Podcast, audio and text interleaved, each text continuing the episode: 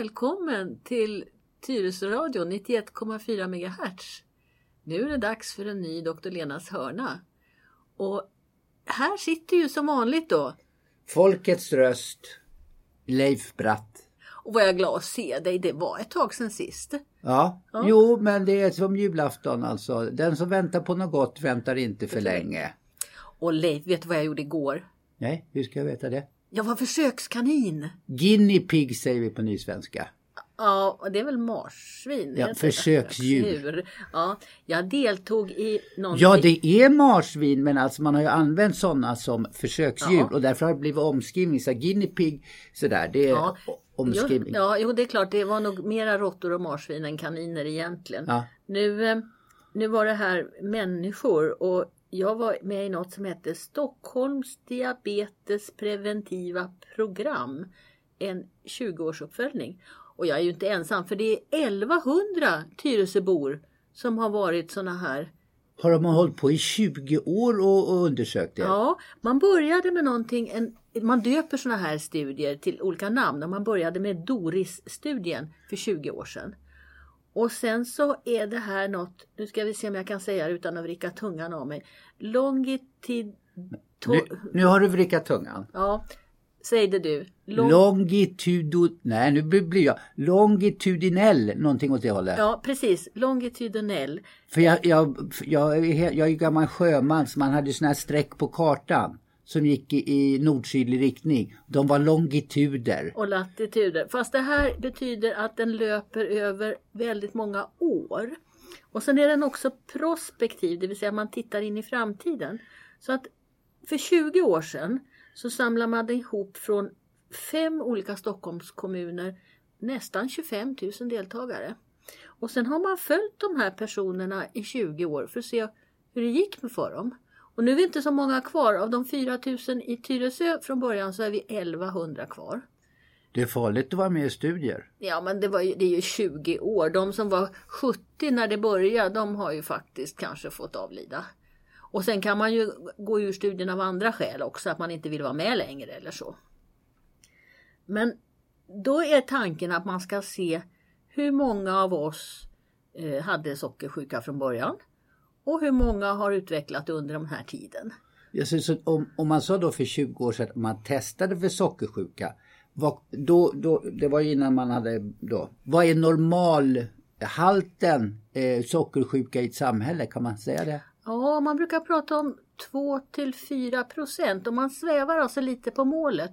Och det här, tyvärr är det så att under de här 20 åren så ändrade man gränsvärdet och då blev, ju, då blev det lite fler som kom in i den här gruppen.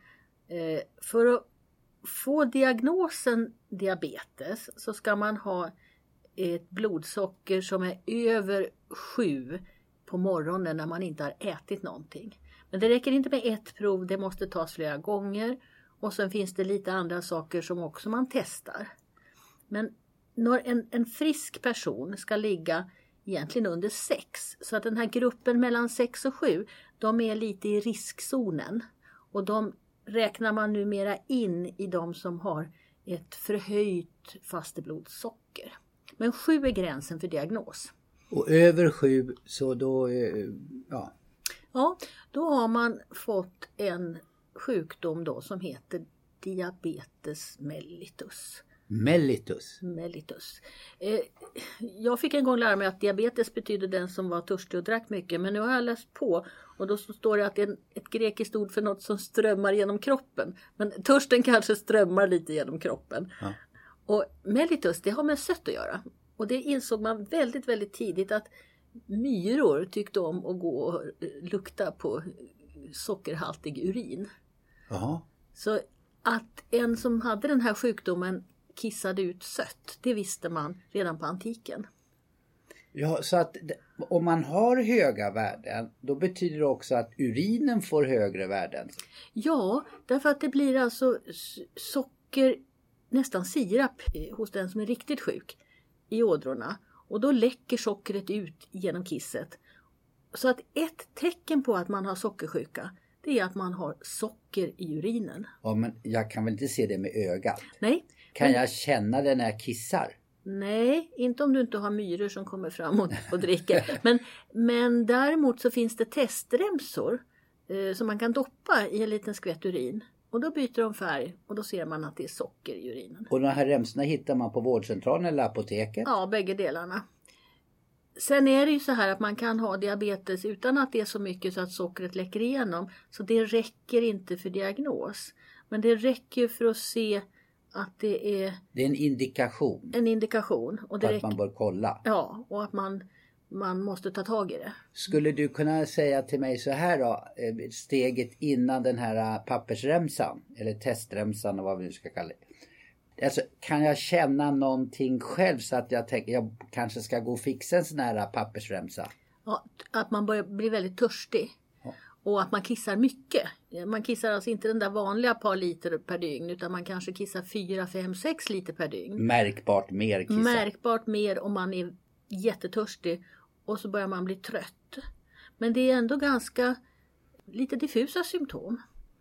Ehm, och det är många som går omkring med en begynnande sockersjuka.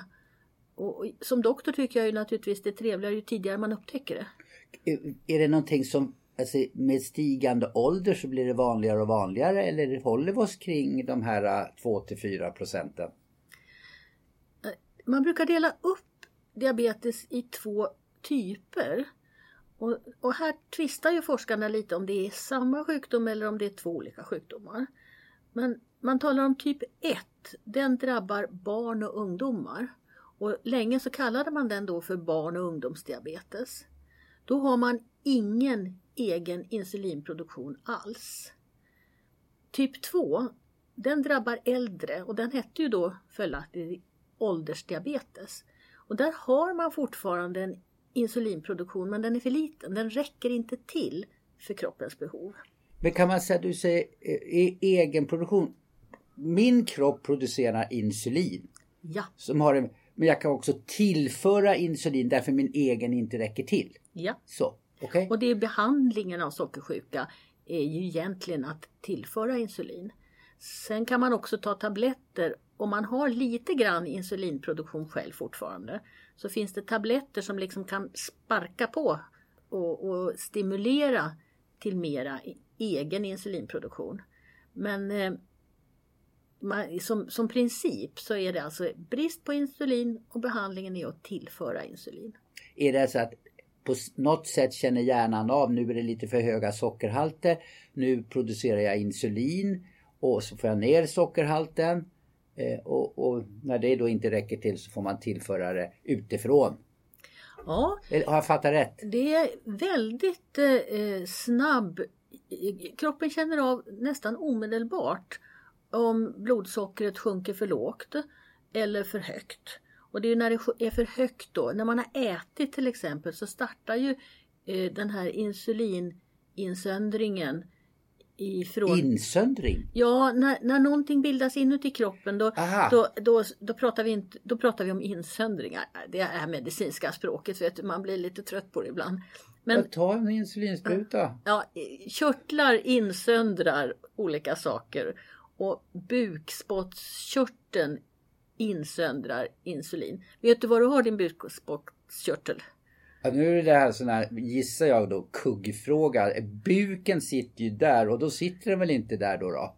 Alltså, jag kanske är taskig med dig nu då. Men ja, ja, den sitter inte i buken, så säger jag. Ja, och du har både rätt och fel, för den sitter bakom bukhålan. Den- den ser ut som en banan, ganska precis, både lite i formen och i storleken. Och den ligger framför stora kroppspulsådern men bakom själva bukhålan. Eh, Och ungefär eh, precis under revbenen, där, alltså under mellangärdet som man andas med. Så den ligger väldigt skyddat, precis mitt inne i kroppen. Och s- s- spottar, alltså eh, buken i det här fallet, spottar den då ut sitt insulin i, i, i magsäcken eller? Nej, bukspottkörteln den har en, en gång och där rinner det hela tiden ut bukspott. Det låter nästan som ormspott. Men bukspott det är ett gammalt svenskt namn på en, en eh, vätska som hjälper till att bryta ner maten. Men bukspottet innehåller inget insulin. För insulinet det kommer ifrån särskilda små klumpar som ligger inbäddade i den här, den här körteln, den här bananen. Och där går det direkt ut i blodet. Så det, det, är... det är en annan gång då? Ja, det kan man ju säga. Det, går, det är ett kemiskt ämne som liksom snabbt sipprar ut i blodet.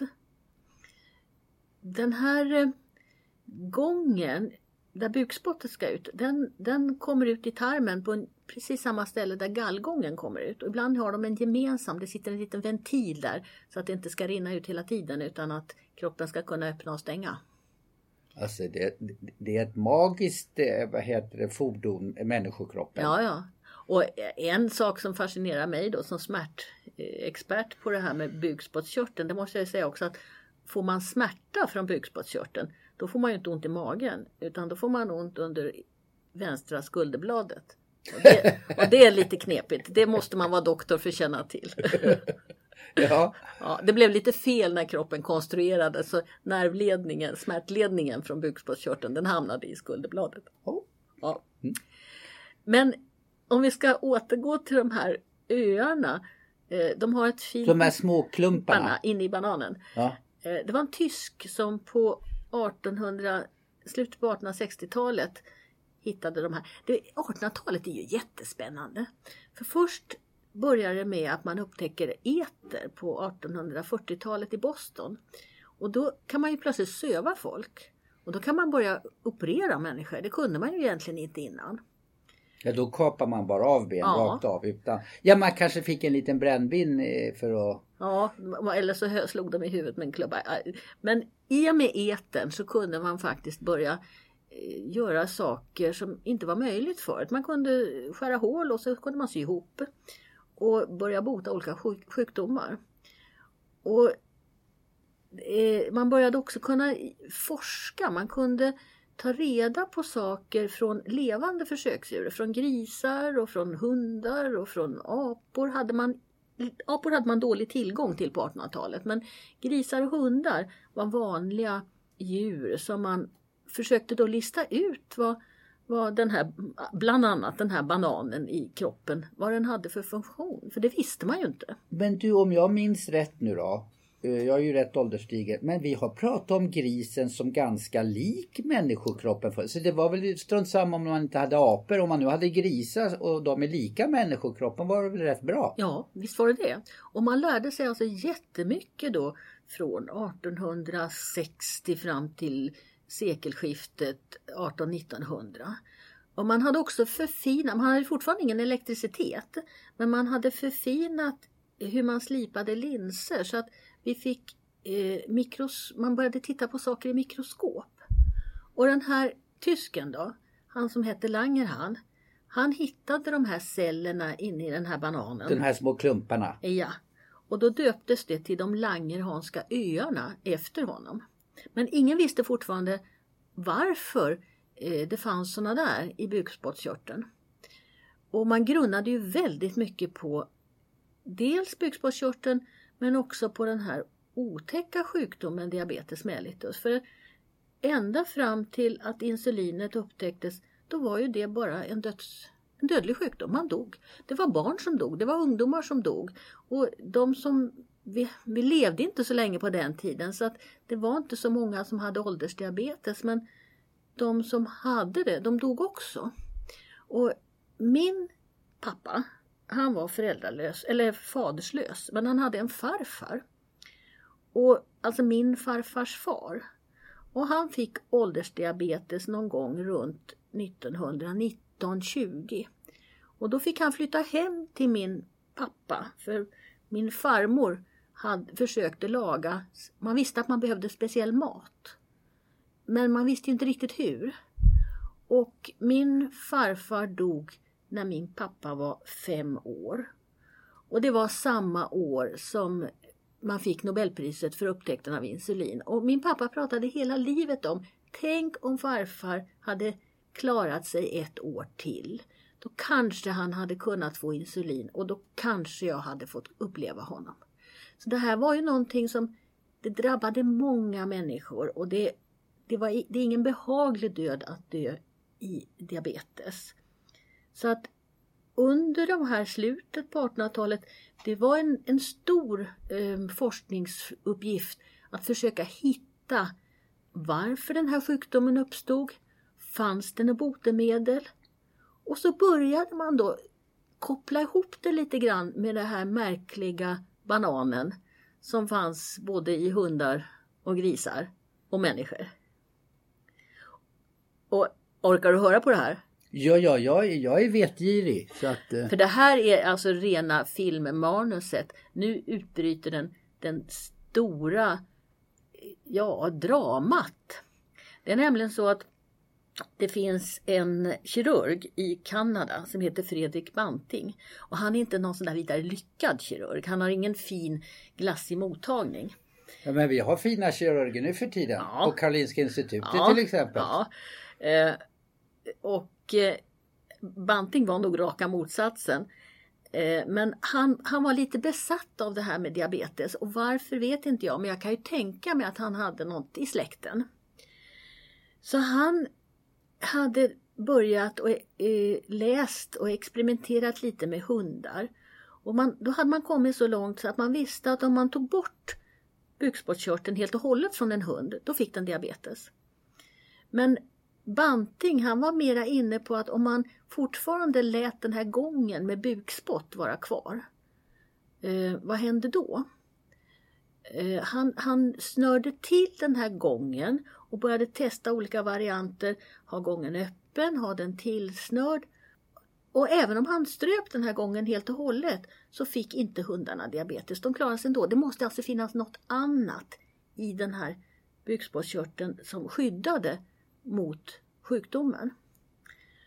Och då var han, började han intressera sig för om man kunde få den här körteln att skrumpna ihop lite så kanske man skulle kunna få utvinna det här mystiska magiska ämnet som på något vis skyddade mot sockersjuka. Och då tog Banting och gick till universitetet till en av professorerna som hette McLeod och sa att jag har den här idén. Kan du hjälpa mig med pengar och forskningsmaterial? Och McLeod var väl sådär. Eh, han tyckte att den här eh, kirurgen som var en bondson från utkanten av Toronto var väl ja, inte så smart. Men i alla fall, han fick, McLeod fixade lite pengar, han fixade ett labb, han fixade tio hundar och han fixade en hjälpreda, en medicinstuderande som hette Best. Och jag har alltid känt så mycket för Best. För jag, jag kan ju förstå hur det var att vara medicinstuderande och så få order av professor McLeod att nu ska jag hjälpa Banting med det här.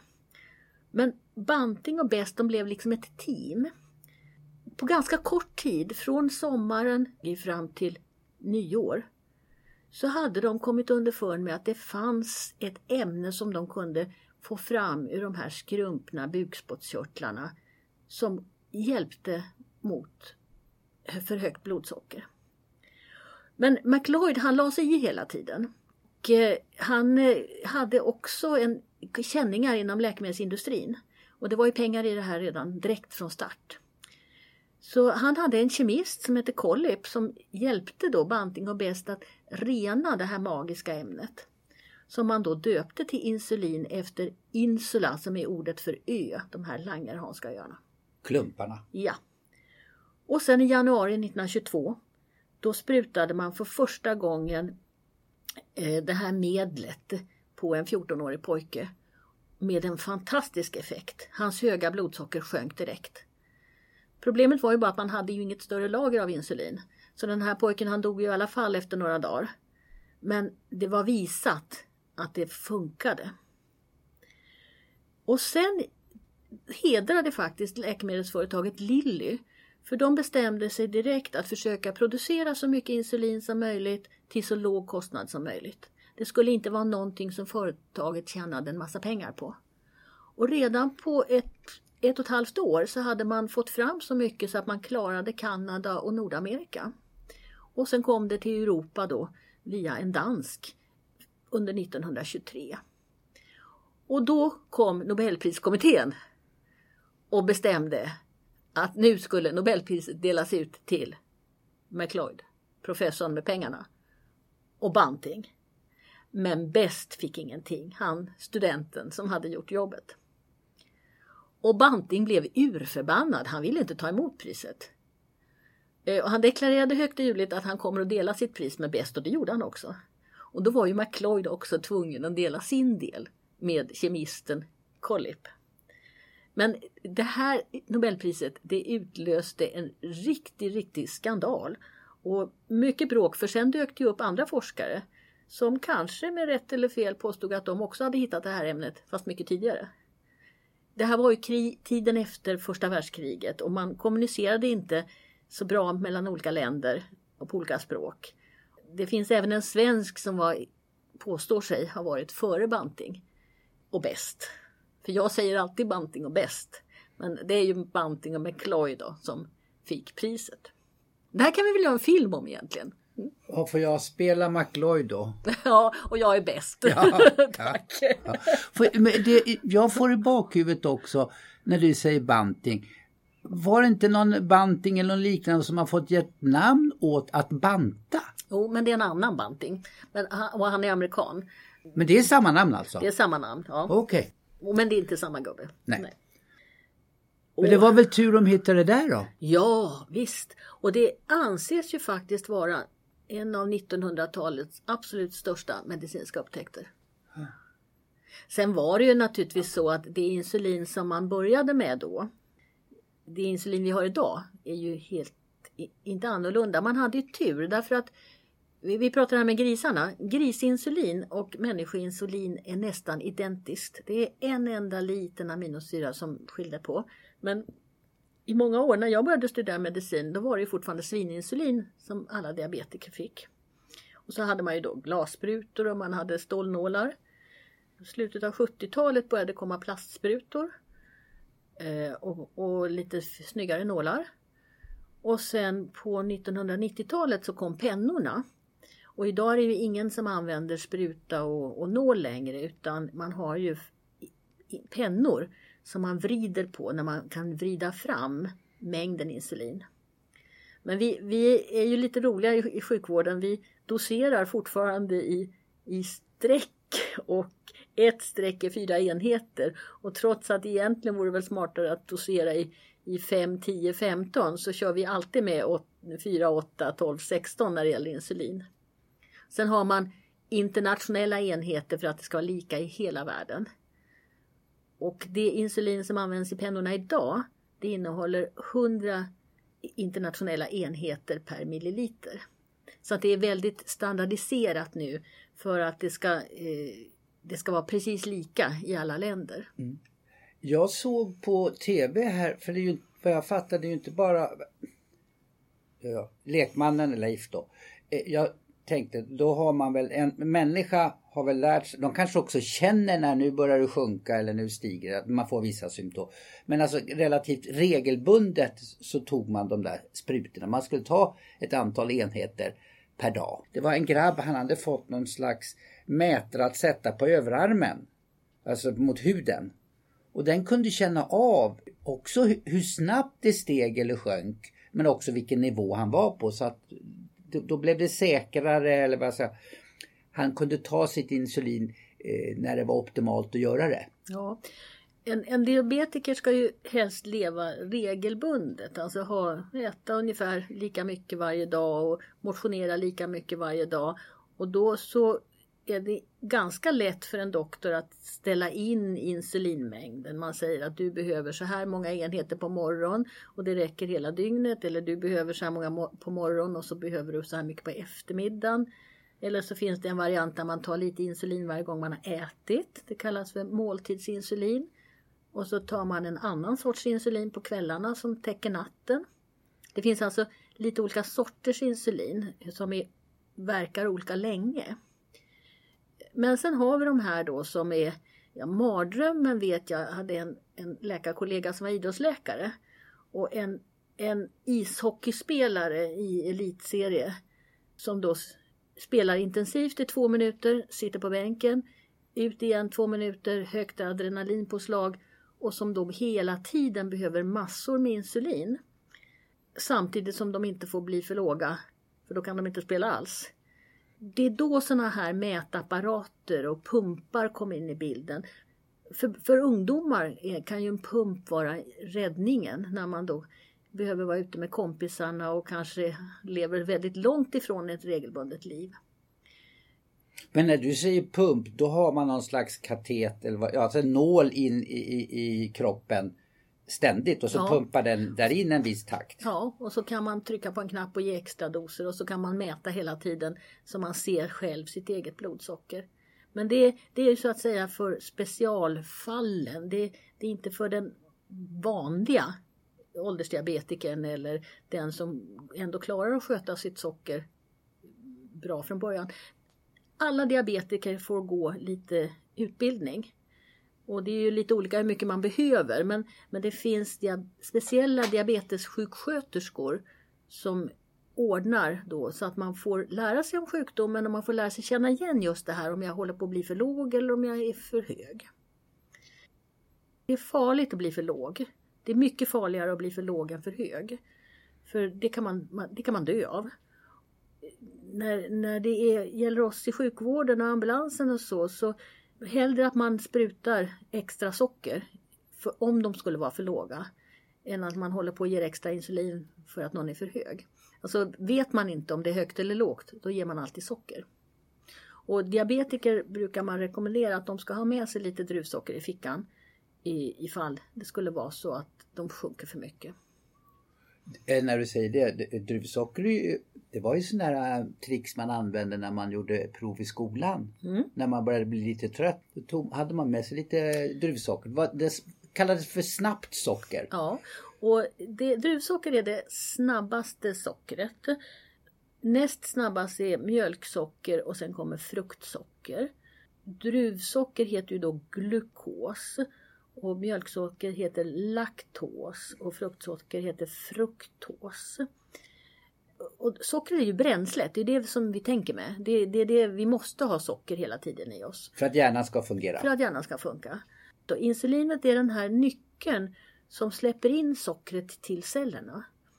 Eh, sockret ska in i cellerna för att man ska kunna tänka. Och sockret kommer inte in utan insulin. Ibland säger man att en, en obehandlad diabetiker det är en person som svälter mitt i överflödet.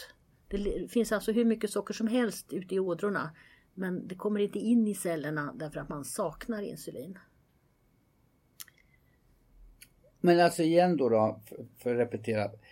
Det jag känner om det är något mysko med min, min sockerhalt, att inte det alltså insulinet funkar, det kroppsegna insulinet funkar att reglera. Det är trötthet då? Eller? Ja, om man så att säga inte vet om att man har socker. Ja, det är där jag. Ökad törst, kissa ja, det... mycket, trött, lätt att få infektioner, man får svamp i huden. Alltså, det, det är något som är galet.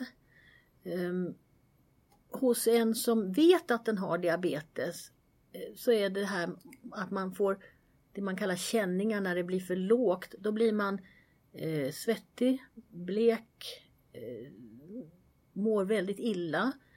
Blir man för hög, de är lite mera, också lite kladdiga men mera rosiga. Sjukvårdspersonal kan i allmänhet se skillnad på en diabetiker om de är hög eller låg. Men vet man inte, då ska de alltid ha socker. Ja. Det är aldrig fel att ge lite extra socker. Nej, men får jag säga då, eh, mm. om du nu dramatiserar här att det är väldigt farligt och man kan dö av eh, för låga halter och sådär. En som har fått diagnosen och sköter sitt eh, insulinintag enligt då ordination, den lever inte farligt. Nej, nej. Och när det gäller mina patienter som då är 85-90 då brukar jag låta dem ligga lite högre därför att det här att pressa någon till perfekta värden det gäller ju yngre människor som inte ska få skador på njurar eller ögon. Men har man blivit, kommit upp i 80-85 års åldern då, får, då tillåter vi att man ligger lite högre därför att det är så pass farligt att bli för låg. Ja. Och det, då får man, alltså man får äta pepparkakor och man får äta bullar och, och, så. Däremot så tycker jag inte riktigt om när man sitter och bälgar läsk. Det är bättre att dricka vatten. Men, men vi har idag inte så stränga kostrestriktioner som man hade kanske för en 20 år sedan. Men när du pratar då om forskning och utveckling eh, så har vi då de här olika om vi säger då, naturliga sockerarterna som du pratar om. Och då hade man ju i läsk, bara för att inte det skulle vara så mycket då naturligt socker i, så gjorde man ju konstgjort artificiellt socker. Mm. Men det hade ju också biverkningar, det var ja. inte heller bra. Det, Finns det, det inget snällt socker? Det, alltså, vi människor, vi, vi har vår hjärna, uppe i hjärnan så vill vi ha sött. Men vi bryr oss inte egentligen så mycket om vad det är för källa till det söta, bara det är sött. Och, eh, man ersatte då med ett ämne som heter aspartam, men det fick man lite diarré av och det, var, det fanns andra saker med aspartamet som inte var så bra. Så nu har det kommit något som heter en växt som heter stevia. Och det har man börjat nu att ersätta i olika produkter. Om du går och köper en ask sockerfri Läkerol, då är den sötad med stevia. Kan man se det på innehållsförteckningen? Ja. Eller har man helt slutat med det här? Vad heter aspargam? Eller vad Aspartam. Man, man, kan nog läsa på olika produkter vad det är för sockerersättningsmedel. Ja. Jag får ibland frågan som biodlare om hur det är med honung.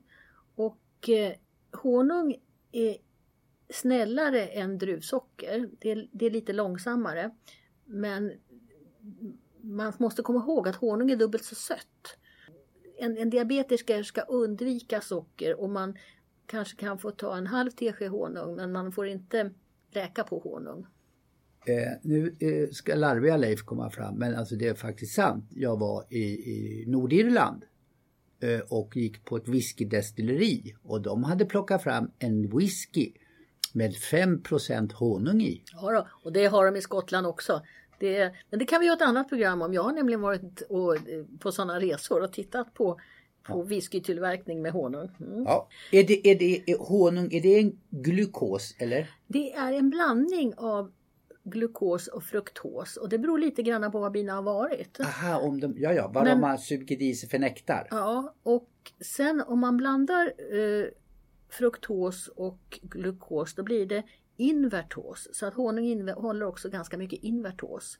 Och det är ju då snällare än den här sackarosen som vi har i vitt socker. Men det, det är fortfarande så att man ska inte, man får inte vräka i sig honung.